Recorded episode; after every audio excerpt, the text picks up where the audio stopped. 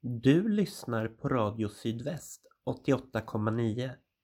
Du ska nu få höra en sändning från Brännkyrka församling. Ansvarig utgivare är Gustav Frosteblad och bibeltexterna är från Bibel 2000, copyright Svenska Bibelsällskapet. Kom ihåg att Brännkyrka församling också finns som podcast och du hittar oss där de flesta podcasts finns.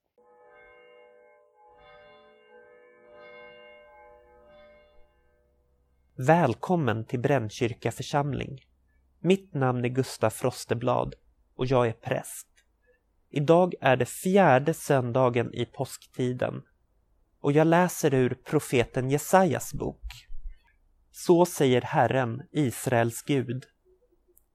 Ett kort ögonblick övergav jag dig, men i stor kärlek tar jag dig åter.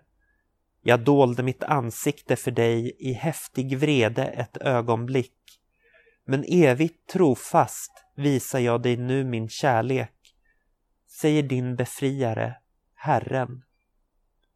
Det är som på Noas tid, då svor jag att Noas flod aldrig mer skulle dränka jorden.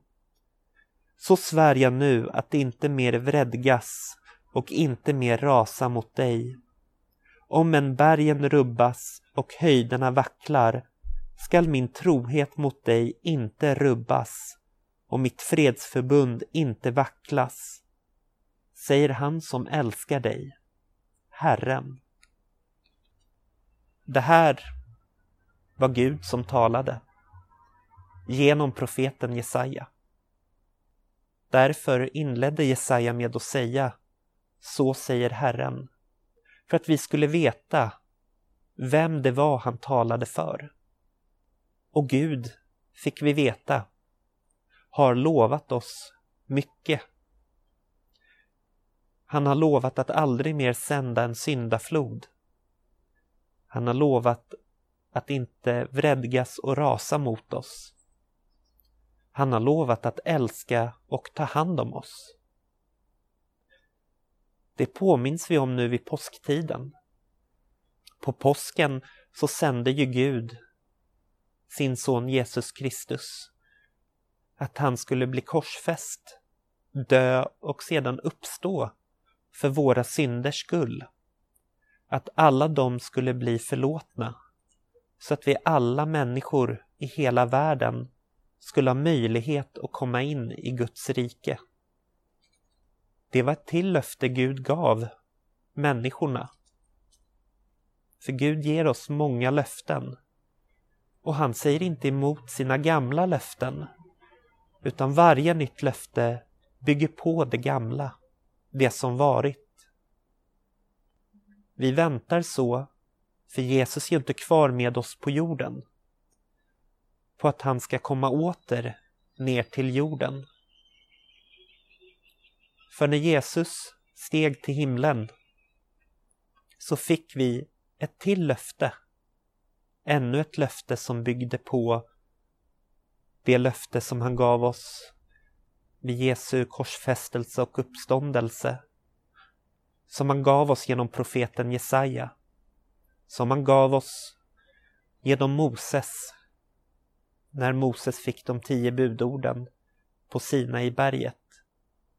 Jesus lovade att när han kommer tillbaka så gör han det för att bringa fred och läkedom till hela världen. Vi firar ett löfte och kommer ihåg det som hände på påsken. Och vi tittar också alltid framåt, mot framtiden. En fot i det gamla, en fot i det nya. För vi hoppas och ber att Jesus snart kommer åter. Så att alla löften kan bli infriade. Även det sista löftet.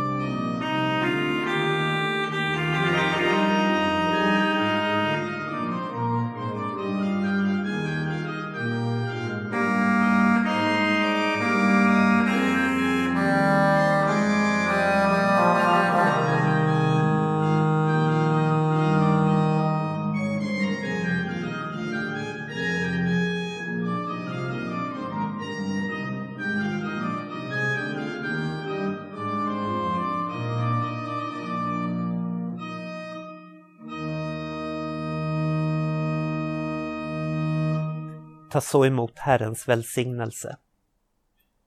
Herren välsignar dig och beskyddar dig. Herren låter sitt ansikte lysa mot dig och visar dig nåd. Herren vänder sitt ansikte till dig och ger dig sin fred. I Faderns, Sonens och den helige Andes namn. Amen. Så får vi fortsätta våra liv i förtröstan och tron och faktiskt vara lugna i att Gud håller allt han lovar.